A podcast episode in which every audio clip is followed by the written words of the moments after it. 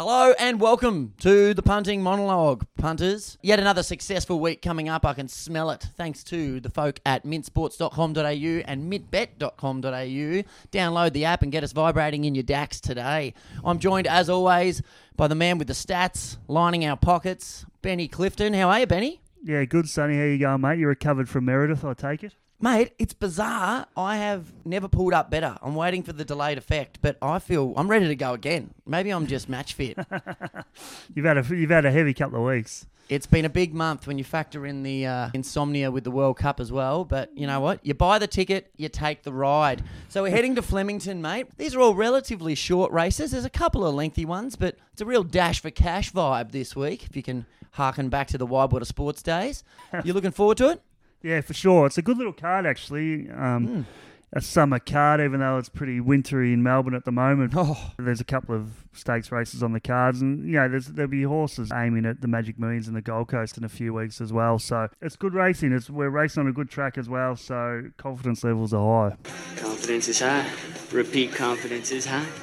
Yeah, great. So what can you tell me about the track on Saturday? Yeah, so it's a soft five as we speak at the moment on Thursday afternoon. Expect with decent enough weather, it should get to a good four. I don't think they'll put too much water on it. The rail was 9 metres last time. We're back to the true. I think it'll be a pretty traditional Flemington track. I think leaders at Flemington don't find it as easy as they do at other tracks around Australia. It's just a long straight, it's a testing straight, and you're left on your own for a long time. So I think I generally look for horses who are going to be strong through the line, you know, blending into the race three wide with cover. So that's sort of where I'm concentrating my efforts. There is a little bit of a wind around, which I'm not sure if we'll have an impact here. Could get up to, you know, 25k southeasterly. Headwind in the straight, in the back straight. Should be a tailwind in the home straight. I'm just going to have a bit each way with this wind. I just want to see how it plays, see if it builds up enough velocity to have any effects. So I think we can go into this meeting with confidence that the track will race fairly at this stage. I like that we haven't even started and you're punting on the velocity of wind. We're going each way on the velocity, guys. That almost sounds like a horse, velocity of wind. It's just a factor which you can't see, and it's a very difficult one for punters to get their head around, and you just have to, I think you have to take a note of the prices of the early winners to see if the wind is having an impact. I don't want to shock or alarm any of our loyal listeners, but coming from someone who knows absolutely nothing, with all of those factors in play, would you look at this card and think it's worth actually backing a savvy jockey? Like, you need someone on the horse that knows exactly how Flemington runs and how to handle the weather? I think that is a rule for any meeting. Okay. Okay. We'll go through it as we go through the card, but jockeys are the most important factor, and getting the weight in right for them, and jockey changes in particular. If you get say an apprentice jumping off a horse and get Jamie Carr jumping on, it can really improve a horse a lot. Yeah, great. There are some jockeys who do ride the conditions better than others. They're sort of more well-researched. Craig Williams is a good one, for example. He really does his homework and reads the track patterns. So for sure, some jockeys are better prepared than others. I'm going to put that down as a win for my hosting abilities. All right, let's get into it. Let's go race one. We're looking at the three-year-olds over 1,200. A couple of rivers lead the race here. Sounds like we're playing poker. River Noir, the favourite at 280. River Ribble at the moment at 480. Then we drop down to the Guava at 750. She Dances and O Tycoon locked up at about 950. Any of those there? Or let me guess, mate, we're just having a look. No. We're playing here. Are we? Yeah, as you say, as we go through the card, we're playing early and sitting out late. Okay. As far as the speed map goes, I think it should be an even tempo. There's a few horses having their first look down the straight, so I can't imagine them going too hard. It can be a little bit testing, so I'm going to go with the favourite here, River Noir. Obviously, in the early market, it's been a bit of a drifter. It's $2.30 out to $2.80 at the moment. I can't really pick any holes in it form-wise. You have a look at what it did at Moe on debut. It was well back $4 into $3.30. Went 5 lengths inside standard on that occasion. Big margins. Peter Moody absolutely flying, 13 from their last 50. You get Jamie Carr going on board. There's so many positives. Just the market drift does concern me a bit. It probably just indicates that we're going to get a better price as we get closer to the jump. We're still betting about 122%. That percent should get down to about 116 just before the jump. So expect, I want to back River Noir, but I would hold off at the moment. I don't think, just the way the market's trending, that there's not going to be any market move for it. So you might get a better price closer to the race, but I'm still keen to back it. Of the others, O Tycoon brings the Sydney form, was pretty well backed at Kembla Grange last start. I just don't know if it's strong enough form to beat this favourite. Bjorn Baker's obviously bring it down here with the plan. And the other horse, River Ribble, is probably worth talking about. Coming out of the red card race at Pakenham where they went really well, never really got much room. It is a nice horse. I just think it's drawn barrier 2. It might be back on the inside down the straight, which is definitely not the place to be. So River Noir for me, Sonny. If we hold fire, we'll get a better price. I think it'll run you a really good race.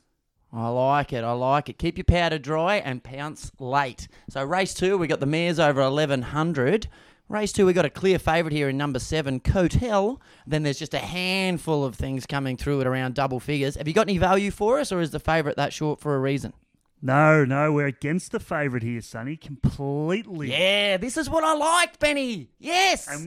Let's talk jockeys. This is what I talk about in terms of jockey changes. This is a significant negative jockey change. Luke Nolan rode it last start, gets Carlene Heffel, who's only won 2 from her last 50, going at 4%, which is not good. Yeah, even I know that. I'm no mathematical boffin.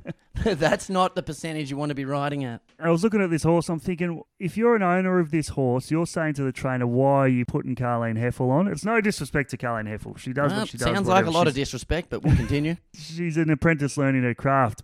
I know how that feels. If I was the owner, I would say to the trainer, why are you putting Carlene Heffel on when, you know, Jamie Carr doesn't even have a ride?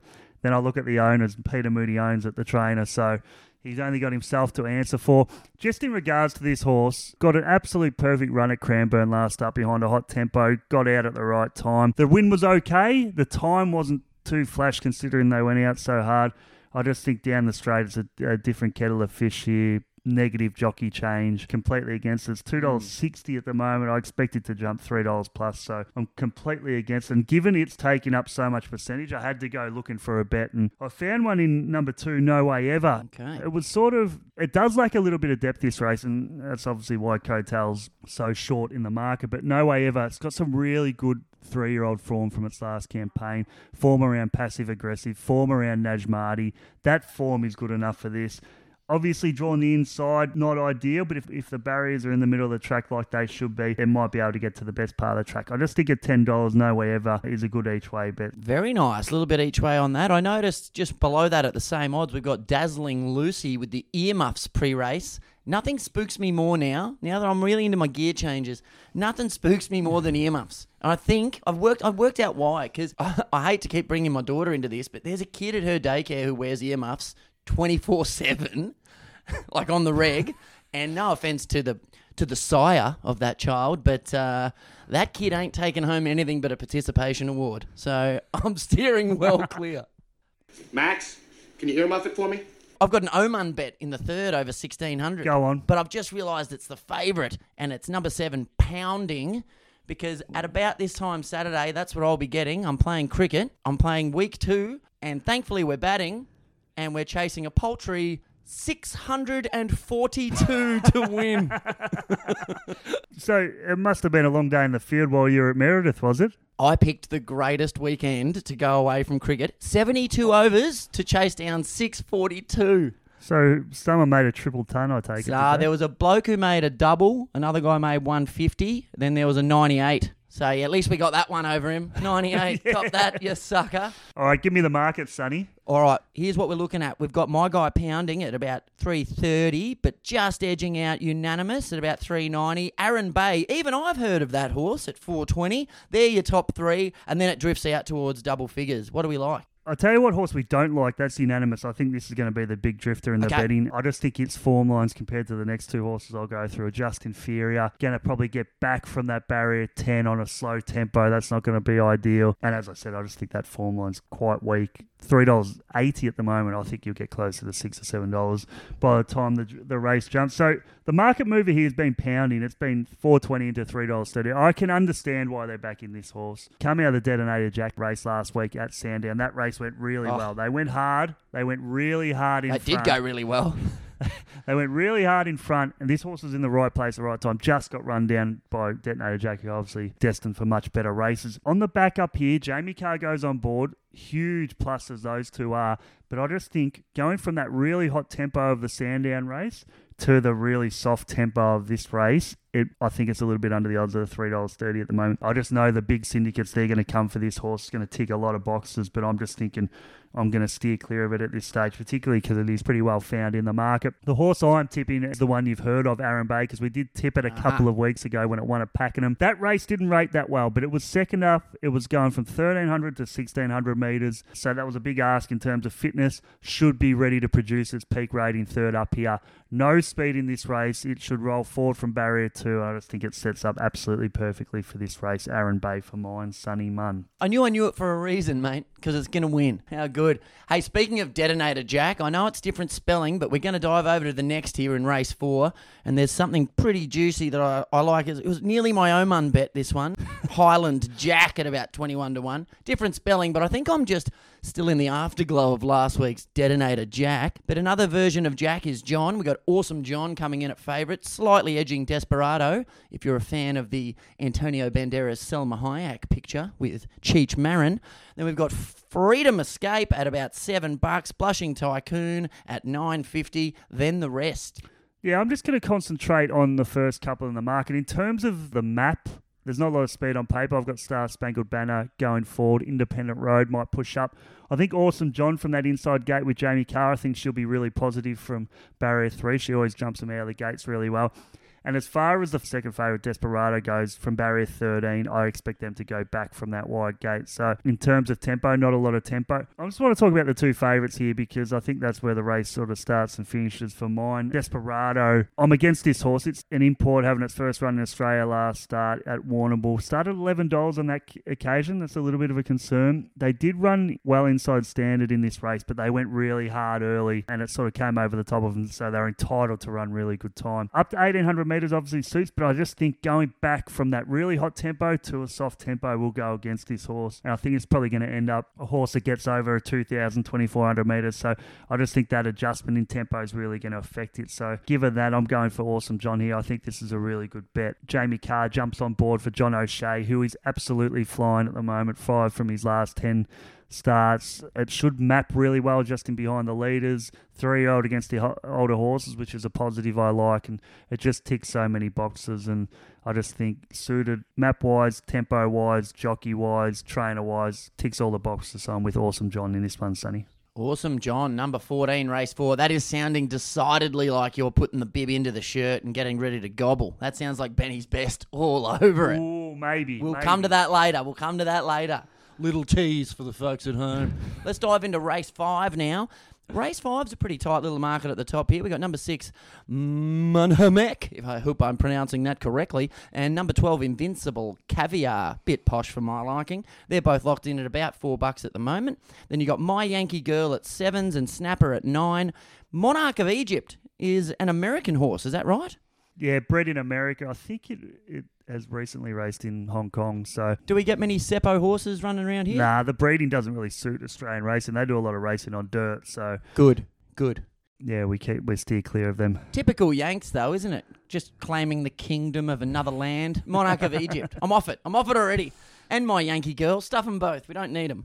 What do you like here, though? I do like something here, and it took a little bit of work for me to get to my tip, but I'll just start with the horse I don't like. That's Invincible Caviar, obviously a daughter of the great Black Caviar. Nice. This is another one who I just thought had all favours last start. It was just in behind the leaders on a hot tempo, got to the right part of the track. Won okay, but just in regards to a lot of the times in the publications, these 1,200 metres at Pakenham are out of the chute now, so the times are a little bit different to what we've been used to at Pakenham. Didn't rate all that well on my stuff, Invincible Caviar. Having said that, I do expect, given how sold it is in the market, to either firm up a little bit or hold its price, but I'm against it at the moment, Invincible Caviar. I just query the strength of that form, and although Jamie Carr goes on board, there's positives there, positives with the trainer, positives with improvement in this mare. She's only young, lightly raced. So I can understand why people want to back her, but I'm moving away from Invincible Caviar. I'm going with Mounamek, who... Ah, Mounamek. That's how you pronounce it. When I first looked at this race, Sonny, I'm like, I have to be against this horse. It's 1,400 metres down to 1,200 metres, which isn't ideal.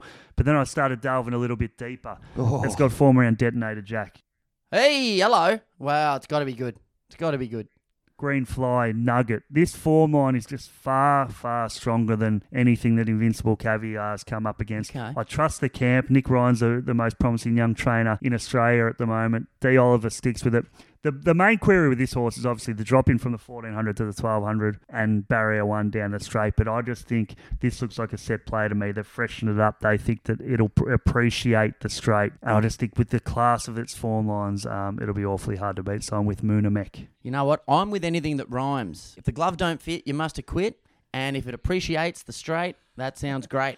What I just noticed is the Seppo horse, like, you know, the gear changes, they just drop in gelded. But they drop it in so casually, like alongside everything. Like, oh, blinkers, bit off, gelded. Jesus. It'll be a pivotal moment in a human's life if they got gelded. Oh, I know. I mean, imagine it isn't too flash for the bloody horse either. Imagine being in the doc's waiting room. What are you in for? Oh, me? Oh, I get a bit distracted in my periphery. So they're whacking some shades on. What about you? I'm getting my cags lopped off. Do you reckon if you were a horse, you would have been gelded by now, Sonny? I would have been glue by now, mate. Didn't your mum buy you a voucher for a gelding?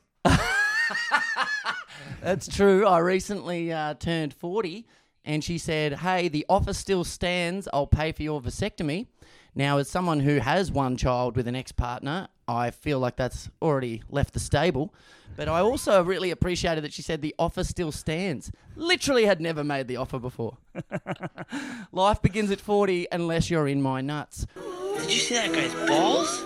Yeah, they were weird looking. All right, race 6. Let's dive over here. We are looking at 2,600 metres we're going to be travelling over here. The clear favourite, well, just is the top weight here in Persan, or Persian, depending on where you're from. Persan for anyone who knows what they're talking about. We got that guy, number one with the green hat, you beauty. Number 3, Noble Heights at 380.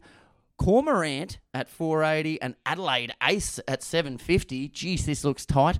I like the look of Adelaide Ace simply because I've got a mate called Ace who, after a big weekend in Adelaide, putrid, was understandably a bit rough and slightly anxious. And then we discovered him in his hotel room and strewn about the hotel was nothing but oysters. He'd ordered 3 dozen oysters. Like, honestly, I know when I'm feeling crook, nothing sorts me out more than 36 slimy mollusks. Nice one, Ace. Anyway, what do you like, mate? Yeah, so this is where the bets dry up a little bit, but it's not going to stop me from having an opinion. I think Persan's really well placed here, even though it's got 60 kilos compared to, you know, the rest at 54 kilos. It is the class runner in the race, obviously run in Melbourne Cups before, and you have a look at the quality of the form lines of the rest of them, very much inferior to what Persan has been racing against. But I just worry about whether Persan has, you know, got back to his best form. If I was confident he was at his form of 12 months ago, I'd be all over him. But couple that with Harry Coffey, who's not really one of my go-to jockeys, I'm just willing to let this go. I do think it'll get probably a soft lead in front. I think Noble Heights will come across from barrier 4 and sit outside it, and that's probably where the race ends. But if I had to choose one, it'd be Persan, but in terms of a betting proposition, I'm willing to sit out of this one. Very wise, mate. Very wise. You can't lose when you don't invest. Race 7, the Kensington Stakes. This is a little dash for cash over 1,000. Only 8 runners here. Do some horses and jockeys prefer larger or smaller fields? Like some enjoy cover, some like no traffic, some like heaps. What's the scenario? Oh, for sure. There's some horses who race better with a little bit of galloping room and like to get rolling. They tend to be the horses who don't have really acceleration. They just go at the one pace the whole time. So yep. On the flip side, some horses like to be cuddled up in behind them and only got a little short sprint. So they get out late and try and hit the line at the right time. So, for sure. Thinking back to my Meredith form on the dance floor, I think I'm in the former there. I like a bit of space to be able to cut away and just keep going at my own pace for 3 days. You got long limbs, so they might take out an eye if you're not careful. Yeah, that's the only thing I've got of length. So what do we like in race 7? Are we shouldering arms? Have we got a market? Let's have a look, shall we? There is a clear favourite in Rose Quartz, and then you've got Estela Rocca. Thanks for coming at about 460, 550, the top weight. Halvorsen. I'm going to be mispronouncing every single one of these. That was good, that one. Was it? All right, beauty. Yeah, that was bang on. What about Yulong Command? How's that go for me? That's about $8. Perfect. That's half the field. So what are your thoughts? Yeah, so I was sort of interested in this race, but I just couldn't settle on one. Rose Quartz is the obvious favourite, but you know, it's got some form down the straight. I'm just not sure if it's going as well as it was during the autumn when it was winning really well down the straight. I think it might be better suited at a 1200 rather than a 1,000 metres, so there were enough queries on that horse to not take the $2.60. I'm really against Estela Rocca here as a second favourite. I think it's a Moonee Valley horse. It's a horse that needs a bend. J-Mac rode it last start. There's a negative jockey change there against it. The horse I could probably entertain would be Halvorsen up the top. Once again, much like Persan in the previous race, I think it's well weighted in this class despite being the top weight. Got Group 1 form during the autumn. It's had one run back during the spring, ran okay. That race rated pretty good. I just think second up it's probably a better play. So I nearly talked myself into that, but there was too many queries amongst too many runners, so can't bet in every race. So I resisted the urge. Once again, if I had to pick one, it would be Halvorsen. Race 8. Over 1,400, we got the Tab Trophy here. The top weight is our current favourite, but it's pretty tight at the top. We got Corner Pocket at about 420. Mgoa at 550. Nicolini Vito, sounds like someone who gets shot in the first act of a gangster film, at $6. Morvada, which I believe is some sort of province in India if you know your geography, at about $8. And Poland, if you really don't know your geography, is an Eastern European country, at $11. Yes, and as I said, the bets really dry up as we get further into the card. I'll just have a quick look at this. We're shouldering arms again. We're done for the day, Sonny. Are we really? Spoiler alert for the last race. We have to go through them because some people might be, considering backing some horses. There might be some negatives that I bring up. Of course.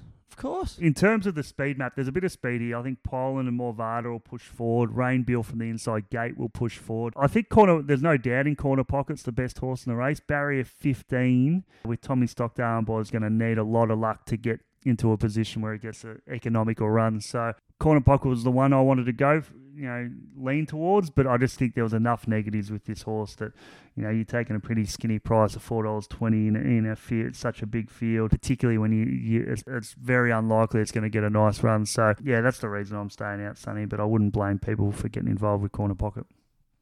No, there's no winners in the blame game, but we are shouldering arms once again. And then by now we've already left. Do we have to go back to beat the traffic, or is race 9 stumps?